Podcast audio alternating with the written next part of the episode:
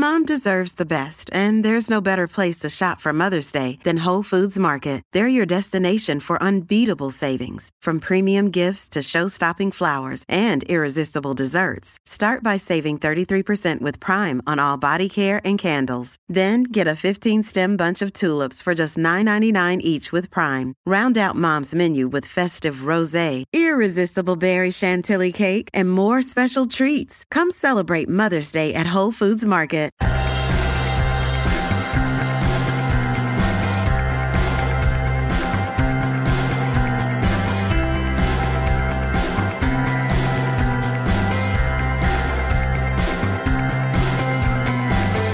Hello and welcome back to another episode of Beyond the To-Do List. I'm your host, Eric Fisher, and this is the show where I talk to the people behind the productivity.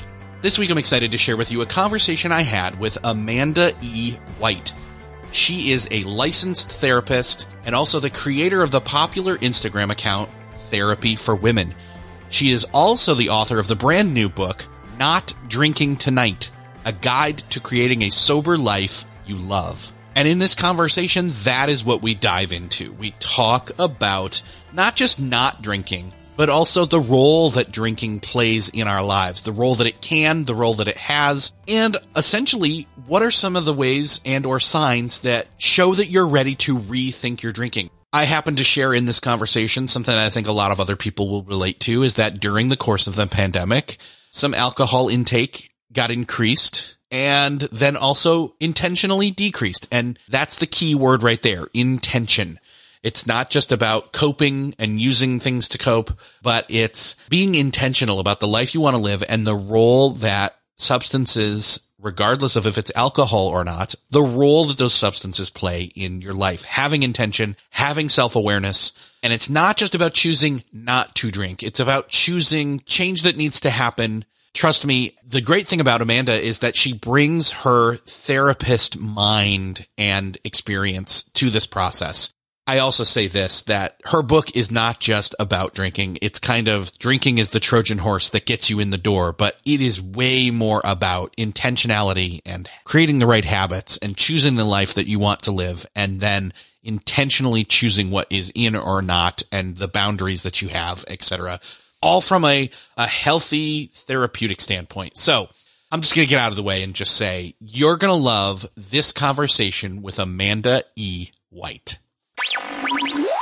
Well, this week, it is my privilege to welcome to the show, Amanda White. Amanda, welcome to the show. Thank you so much for having me. So I think the listeners are used to me saying this now. I get a lot of pitches for yeah. guests on the podcast that I think most podcasters do, even if they don't do an interview show. I've seen the emails. And this was a no-brainer to me, especially in light of the pandemic for me personally. So it's really kind of a personal connection in that way. But you have a new book out. The book is called Not Drinking Tonight: A Guide to Creating a Sober Life You Love. And one, I love that topic. Two, I love that you're not preachy about it and saying you must stop drinking. It's way more about overall wellness and overall health and self-awareness, which is something we say a lot on this show. But I'm curious, and obviously this is in the book, but I'm, I really want to start by setting the context of your story, your journey, yeah. your personal path to this book. So that's really a great place to start to kind of see where you're coming from, in other words. Absolutely. So I'm a licensed therapist. I specialize in working with people who have substance use issues, but also just people with anxiety and depression. And I'm someone who is sober. I don't drink. I haven't for seven and a half years. But I was also someone who didn't really fit the mold for, you know, being an alcoholic or necessarily having a problem. Like I didn't, you know, go to jail, or it's not like I didn't, I didn't drink every day. I was young also, so I looked a lot like my friends who were drinking. But as I was in therapy myself, I started to notice how hard it was when I would start drinking. Essentially, it was hard for me to stop. And it was hard for me to kind of live my values and live the life that I wanted once I got essentially drunk. I would kind of, all my values kind of went out the window. that's my personal experience, but professionally, it's really interesting with alcohol because as a therapist, your job is kind of to explore all the different areas of someone's life. We look at how are your friendships serving you? How's your job serving you? What about your sleeping habits, your morning routine, all of these things. But whenever I ask someone, what about your drinking habit? The first response a lot of times is, well, I'm not an alcoholic. I don't have a problem. And that's not what I'm asking, right? Yeah, they get defensive, in other words. It's kind of like when you go to the doctor's office and they ask you, you know, are you a smoker? Have you ever yeah. been? Do you drink on average? Yep. How many do you have in a day, a week, et cetera? And you're just like, oh, how? Let me see if I can come up with the right number in my head of right. the amount of drinks that it's okay for me to drink, but not come across as an alcoholic. Exactly, exactly. And I love this, that one, you're a therapist and you're tuned into the addiction cycle. That is key, not just key in terms of your insight into this, but also it's a personal thing. I also love the fact that you're a therapist who goes to therapy. Yeah. Talk about, there's the, the whole phrase of, you know, eating your own dog food or drinking your own champagne. Yeah. I think it's so important. I mean, I'm really of the belief that anyone can benefit from therapy. It's not just people that have problems. I mean, it's one of the most important things I do for my mental health. So I'm a big believer in kind of therapy for everyone. We can all benefit from, you know, someone, kind of a neutral person helping us understand ourselves and our decisions. Yeah. So I'll take like, let me say thirty seconds to share my story. Yeah. I, I grew up in kind of a, not ultra, but more conservative, religious kind of an upbringing. So drinking was a no-no. So I, I didn't really have anything in high school and so on. And it was like late college, early, you know, graduated college being that it was like, oh, hey, you know, and for better or for worse, unfortunately, that's kind of where that comes from. But I've never been somebody who's been excessive. It's been mm-hmm. minimal until pandemic for twenty twenty. It was just like, okay, I need, you know, hey, it's, and it was the rationalization. It was, yep. okay, well, the world is falling apart. We're stuck in, what else is there to do? I, yeah. I just stared at a screen all day working and I can't go anywhere or do anything. So let me just kick back, watch a movie and have something. And hard seltzer was probably the thing that was the most in play for me. That and like some like bourbon and stuff. But anyway, so, you know, that said, these days, it's like almost nothing, back to almost nothing. And honestly, I can't remember the last time I had something right now. But what's great is, is we're not here to say, you should never do this. Right. We're here to say, one, yes, you should never do it in excess, and you probably should never get drunk. That's just stupid. Judgment call on your part, but I'm going to yeah. state my judgment there.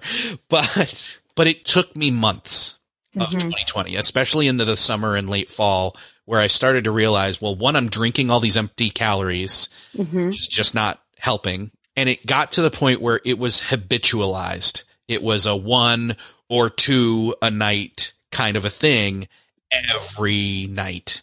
And there was a hard pivot where it was like, oh, there's no more. I'm not buying anymore. I'm done. Yeah. And I took, yeah. I took a good chunk of, I mean, I, I can't tell you with certainty how many months it was, but it was a good chunk. I know that was longer than thirty seconds, but that's my story.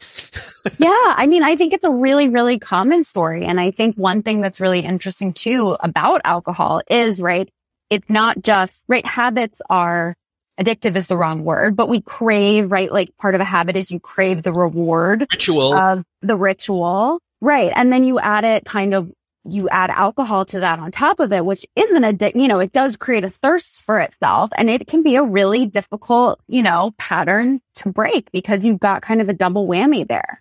Yeah. Well, and so I'm curious. So you were, I think you were prior, you said you have been sober now for seven years. Yep. So that means twenty twenty, you already were sober. I'm curious, what was your perspective as you see all the mm. other people talking about drinking to excess yeah. in the beginning and ongoing, you know, times of the pandemic? Yeah. I mean, I understood it, especially, I mean, I work with clients, so I, you know, talk to them about it. And it was, I think it makes a lot of sense that, you know, when we're trapped inside, when we have nothing to do, there's something I think also about the way alcohol is marketed, that we're kind of taught that alcohol makes the night. Somehow it feels like we're doing something if we drink and watch a movie versus just watch a movie. If you're just drinking and not watching a movie, then you're the alcoholic. Yes, exactly. Exactly. So yeah, so it was interesting to watch. It didn't surprise me because just often in times of stress, in times of, I think when people are overwhelmed or bored, people tend to drink more. I was surprised by, I think, just like the statistics that came out. They were pretty aggressive statistics of how many more people were binge drinking, especially. Like, your story is not unique in that I did have a lot of clients who kind of a couple months later were like, wow, I, I'm having trouble kind of stopping this. And what does this mean? And a lot of fear. I think it's really important to be able to ask the question. Typically people say, what, you know, do I have a problem? Is this too much? And I like to kind of flip the question over and say, well, is alcohol making your life better? You know, what is the actual impact of it on your life? So we can look at it more neutrally. I got to say that one of my favorite aspects of Canva Pro is the ability to do a magic resize. So if I create it in one version, like for, say, a square to go on Instagram, I can then magically resize it to fit other design specs, like for Instagram stories, or maybe I want a longer, more rectangular version that'll work differently, like on, say, Twitter or Facebook. The magic resize just saves you so much time. So you're not creating all these different versions. You can magically resize them and then save them out as different versions. If you're not a designer, but you want to design like a pro, you can with Canva Pro. Right now, you can get a forty-five day free extended trial when you use my promo code. Just go to canva.me slash beyond to get your forty-five day free extended trial. That's Canva, C A N V A dot M-E slash beyond. Canva.me slash beyond. Still searching for a great candidate for your company? Don't search, just match with Indeed. Indeed is your matching and hiring platform with over three hundred fifty million global monthly visitors, according to Indeed data, and a matching engine that helps you find quality candidates fast. Ditch that busy work. Instead, use Indeed for scheduling, screening, and messaging so you can connect with candidates faster. I wish I had Indeed when I was in the hiring process in roles in the past, because it is a slow, arduous headache of a process to find the right people. Or at least it used to be. Join more than three point five million businesses worldwide that use Indeed to find and hire great talent fast. In fact, in the minute I've been talking to you, twenty-three hires were made on Indeed, according to Indeed data worldwide. And listeners of this show will get a seventy-five dollars sponsored job credit to get your jobs more visibility at Indeed.com slash to-do list. Just go to Indeed.com slash to-do list right now and support our show by saying you heard about Indeed on this podcast. Indeed.com slash to-do list. Terms and conditions apply. Need to hire? You need Indeed. Why is it that with sparkling water, I'm always playing guessing games with what flavor I'm drinking? Is it citrus? Is it aluminum can flavored? Mm, not sure. Sparkling Ice, though, they really mean flavor. Like in-your-face flavor. Orange mango, black raspberry. Don't even get me started on the strawberry lemonade. Kiwi strawberry slid right into my taste buds D Ms last night and let them know who's boss. No subtleties there, and no sugar either. But it does have vitamins and antioxidants. Find Sparkling Ice at a major grocery store or club retailer near you. Sparkling Ice. Anything but subtle. At Evernorth Health Services, we believe costs shouldn't get in the way of life-changing care, and we're doing everything in our power to make it possible. Behavioral health solutions that also keep your projections at their best? It's possible. Pharmacy benefits that benefit your bottom line? It's possible. Complex specialty care that cares about your R O I? It's possible. Because we're already doing it. All while saving businesses billions. That's Wonder made possible. Learn more at evernorth.com slash wonder. I think it's funny the way you, you brought up that it's marketed a certain way. Anybody who scrolls social media sees some of the jokes in terms of like, that's yeah. mommy's juice or yeah. you know, all those kind of perpetuated things where it's normalized to this is just the way it is. And there's actually another substance that's similar, which is coffee, yep. especially caffeine in many, many forms, where it's just like you can't get away from it in terms of its accepted excessive usage. Right. Yep. And absolutely. Now it's safe to say there's more attention thrown to excessive drinking leads to really bad results but it's still a mainstream, quote, drug. Yeah, absolutely. There's a really great quote. People often say, you know, alcohol is the only drug you have to justify not taking. Yeah. Yeah. Well, and, and again, even caffeine, people mm-hmm. were like, you don't drink coffee? Right. Wait, you don't, you don't drink anything with caffeine in it at all. Yep. And so side note that, you know, ten second story there, like there have been times where I've reassessed my caffeine yeah. intake because Absolutely. reliance on any specific substance or habit for that matter, if you don't have intentionality behind it, then you're not really making the decision, right? Exactly. Exactly. And that's really the whole point of my book is that I kind of say that if you never understand fully how alcohol impacts you, if you never have a chance to question it, which most of us don't, we see our parents drink it or not drink it. We're exposed to media. We're exposed to friends. And if you don't have intention, if you don't have an understanding of why you're doing it and how it impacts you, you're not actually making a conscious choice. You're just kind of going with, you know, what the general narrative is.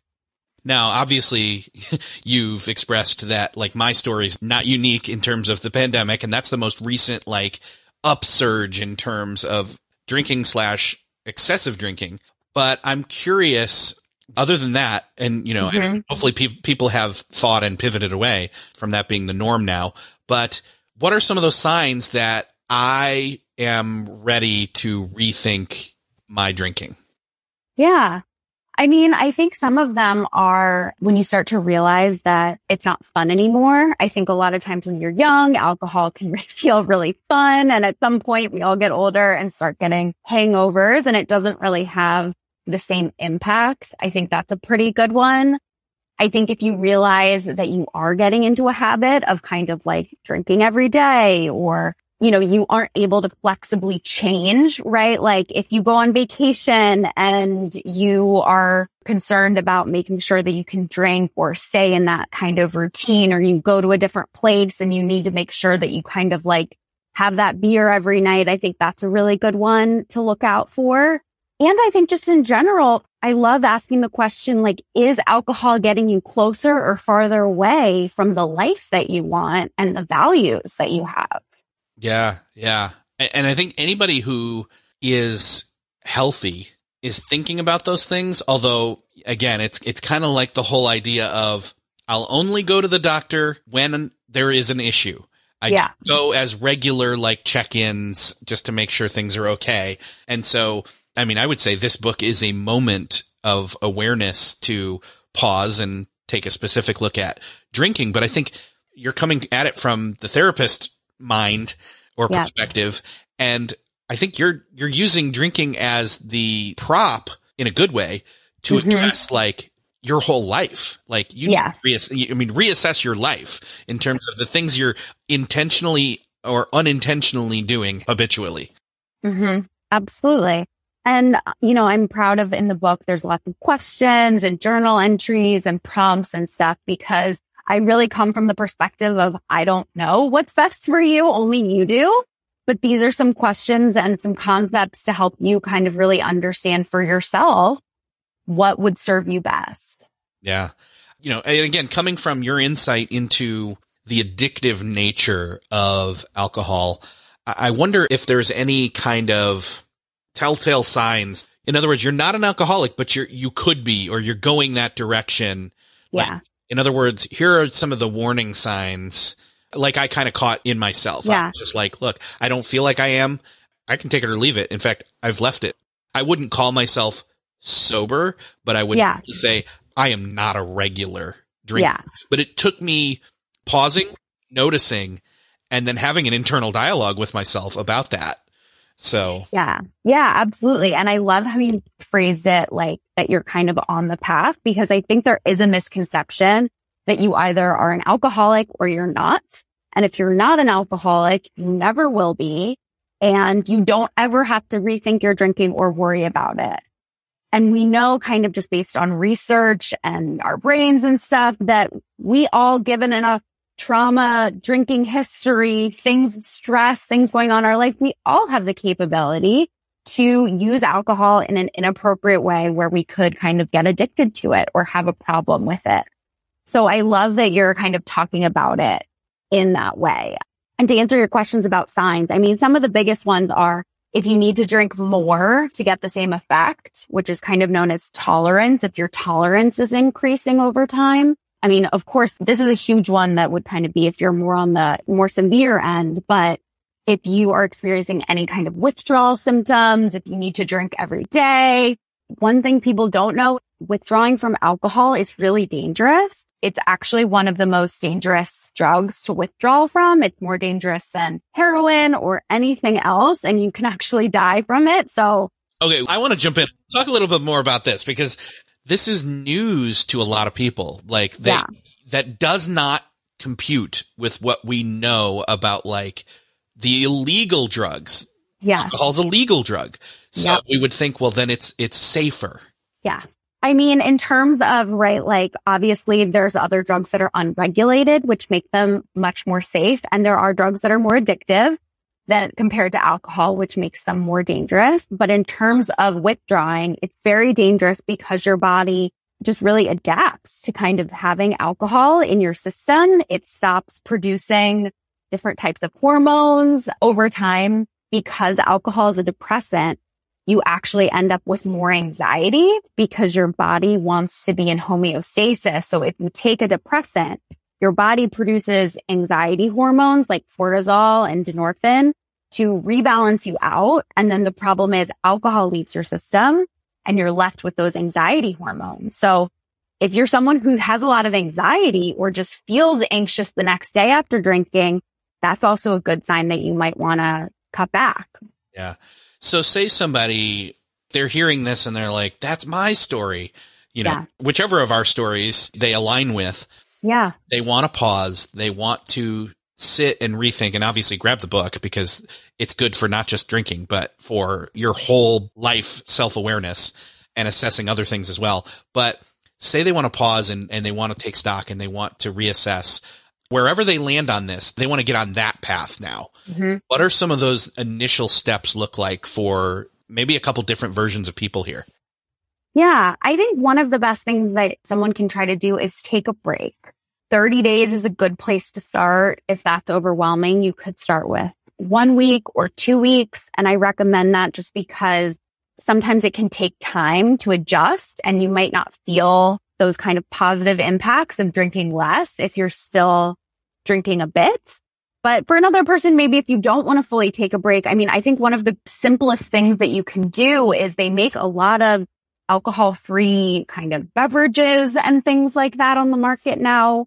You know, there's good beer, wine, you know, mocktails, all kinds of things. So if you're kind of someone who's in the habit maybe of having like a beer at the end of the night, try to switch that with an alcohol-free version and see how you feel, because a lot of times we feel that like, ah, at the end of the day, before we even take the first step. We feel it when we like pour the beverage and sit down on the couch. So if you can, tr- you know, swap it for um, an alcohol-free version, you might be surprised that it you don't really want the drink. You kind of want the moment.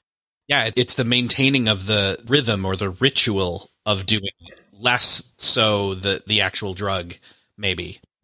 Exactly. In a similar way to, you know, a lot of people who stop drinking caffeine or whatever, they may do like decaf coffee or something like that. Yeah, there you go. Because like I still like to drink something warm first thing in the morning. Yeah. When it's cool or cold, hot, that's a different story. But yeah. Definitely decaf coffee helps, and even half calf. Yep. So I guess that ties back to, you know, we were talking a second ago about, I guess, detoxing from drinking alcohol consistently and how that's even harder in, in a lot of ways. Mm-hmm.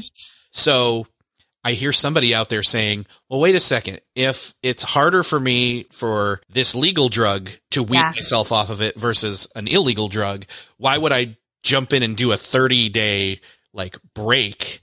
Isn't yeah. that going to wreck me? Well, I do think, I mean, I'm saying that kind of just in terms of if you experience withdrawal symptoms from like, if you're drinking enough where if you stop drinking, you feel like you get the shakes, you are throwing up, you can't sleep, your heart is racing, any of those signs, that's when I would say go to the hospital because it can be dangerous and you don't want to have a seizure. But if you're someone who only drinks, you know, like one drink a day, or you drink a couple times a week, it's very unlikely that you're going to have symptoms from detoxing and, and cutting out alcohol. But yeah, if you want to try essentially, you know, having one drink a night that's alcoholic and one drink a night that's like non-alcoholic as a way to start, that can be a good way to go also. Yeah, it's a weaning process. And again, as long as you're intentional about it, that's kind of the way we're going with this, right? So exactly. Yeah. I, I can't help but think then that there's got to be other support mechanisms to reinforce proper coping. What do those look like in terms of like, okay, whether I go the route of weaning myself off and like really like doing the half calf slash decaf route caffeine wise, yep, or doing a cold turkey thirty days. Yep. In each of those scenarios, there's probably going to be withdrawal symptoms to a certain extent. Yep. How can we start to lean in on proper coping mechanisms? Yeah. And I think this is a really good point, because I think we can also learn coping mechanisms before we even necessarily change our relationship with alcohol too. And I think the biggest things to really focus on are stress relief. Most people use alcohol to decompress at the end of the day, to deal with their emotions. Most of us are not taught, how do we process an emotion? How do we sit with something that's uncomfortable? So even if you do still choose to drink, I often recommend that people try not to use alcohol to process their emotions, and instead develop healthy coping skills like going for a walk, taking a shower, calling a friend. You know, none of these things are like as fun as drinking necessarily, and they may not be a quick fix, but if you can get into the habit of allowing yourself to feel your feelings and to work through them in a healthy way, you're going to support your mental health going forward much more. Yeah. Feel your feelings and deal with your feelings instead yeah. of drowning your feelings. Exactly. Exactly. Yeah. It, maybe it's a matter of, again, replacing, swapping out of the actual beverage or substance or something, or it's supplementing with a completely different habit. You know, a lot of people are familiar with Atomic Habits, the book yeah. by James Clear. This is where this could come in really well as a partner, kind of a one-two punch Amazon yeah. purchase of this book and that book, you know? Yeah. But that's kind of where it is. It's like you've made it either something that's so ritualistic or dependent upon in one form or another. It's almost like Jenga, pull the thing out and then, well, I guess putting it back in is not the right metaphor, but it's, it's, I'm kind of going that direction. Yeah. What I say often too is that, like, you know, anything that we see on the surface is, I use the metaphor in my book of an iceberg, and it's like the alcohol use is what you see on the surface, but what's going on under the surface might be anxiety, depression, stress, you know, uh, lack of boundaries, you know, all of these other things that are going on. And we want to make sure that we're looking at the bottom of the iceberg and healing what's going on underneath in order to really support changing our relationship with alcohol or any other behavior that we would do to deal with it. Yeah. And again, to reiterate, though the title is called Not Drinking Tonight, it's not called Not Drinking.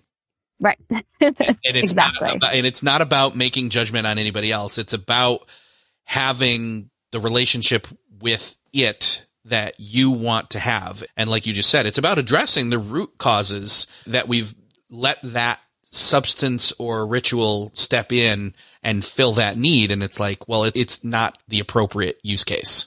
Exactly. And like over time, if we keep using alcohol, for example, instead of learning how to do some of these things like set boundaries and say no, that's a big thing. A lot of people will just drink alcohol instead of having a hard conversation, you know, in their life.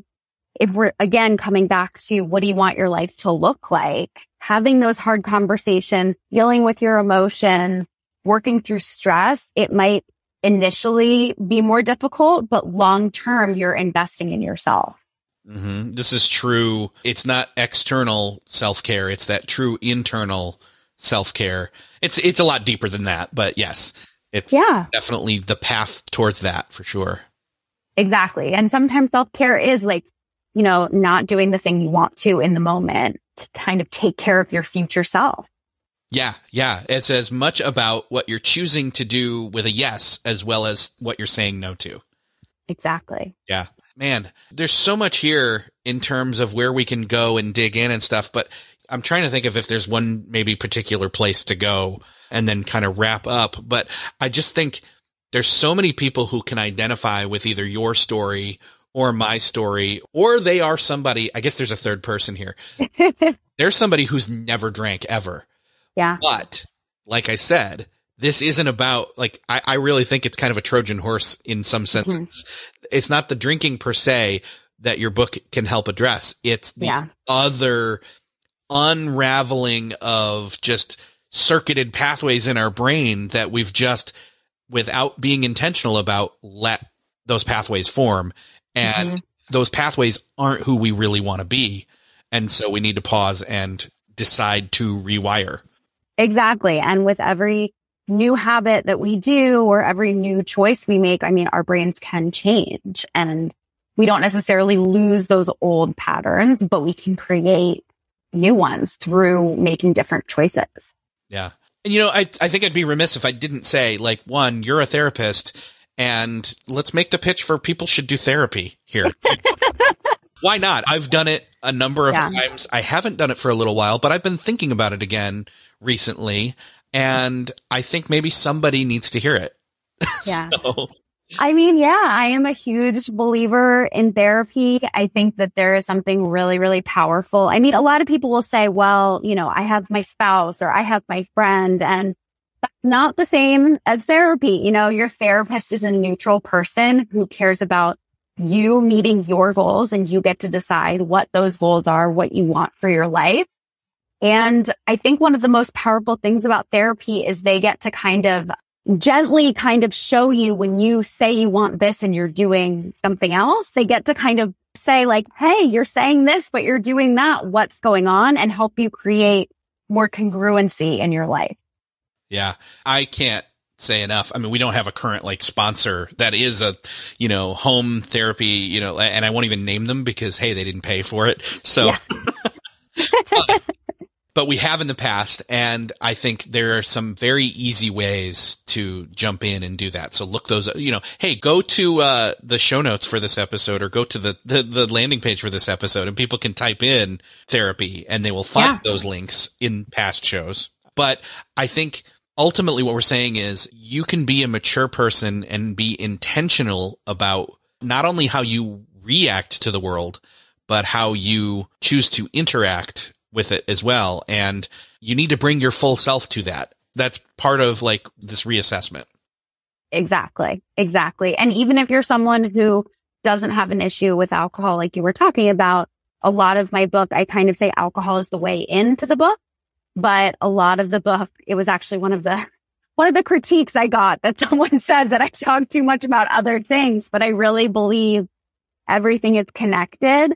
You know, any addictive or unhealthy habit you have, you can kind of use the framework of the book to look at. Yeah. Perfect. That's a perfect way to look at it. So I really think this is a great book for anybody to get, whether you're a person that has or does drink or not. And I'd love to push people towards where they can find more about it, as well as find out more about what you're doing, because obviously you've got more going on than just this book. You've got the whole Therapy for Women thing going on as well. Yeah. Where can people go to connect with you, as well as learn more about the book? Yes, yeah, so you can follow me on Instagram. My handle is Therapy for Women. That's the name of my practice, but anyone of any gender is welcome to follow me. And you can also head to my website. It's Amanda E White dot com. You can learn about the other offerings I have and learn more about the book, which is available. You know, I have all the links on my website, but it's available everywhere books are sold. Very cool. Amanda, it's been awesome talking with you about this particular topic, but I know we probably could have you back and go even deeper into some of the ways that we can, like, gain better coping skills, things like that, and really up our game productivity wise. So we'll have to have you back. Yeah, I would love that. Thank you so much for having me. It was such a great combo. Well, that's another podcast crossed off your listening to-do list. I hope that you enjoyed this conversation with Amanda E. White. I know that I did. I really enjoyed talking with her, and I really enjoyed the book, and I know that you will too. You should check it out. It's linked up in the show notes. If you found this conversation helpful, in any way. I would love for you to do me the favor, as well as somebody else for that matter, the favor of sharing this with them. Would you do that? Think of somebody you know needs to hear it or might be interested in listening in on this. Hit that share button in your podcast player app of choice. Let them know that you enjoyed it. Thank you so much for sharing. Thanks again for listening, and I'll see you next episode.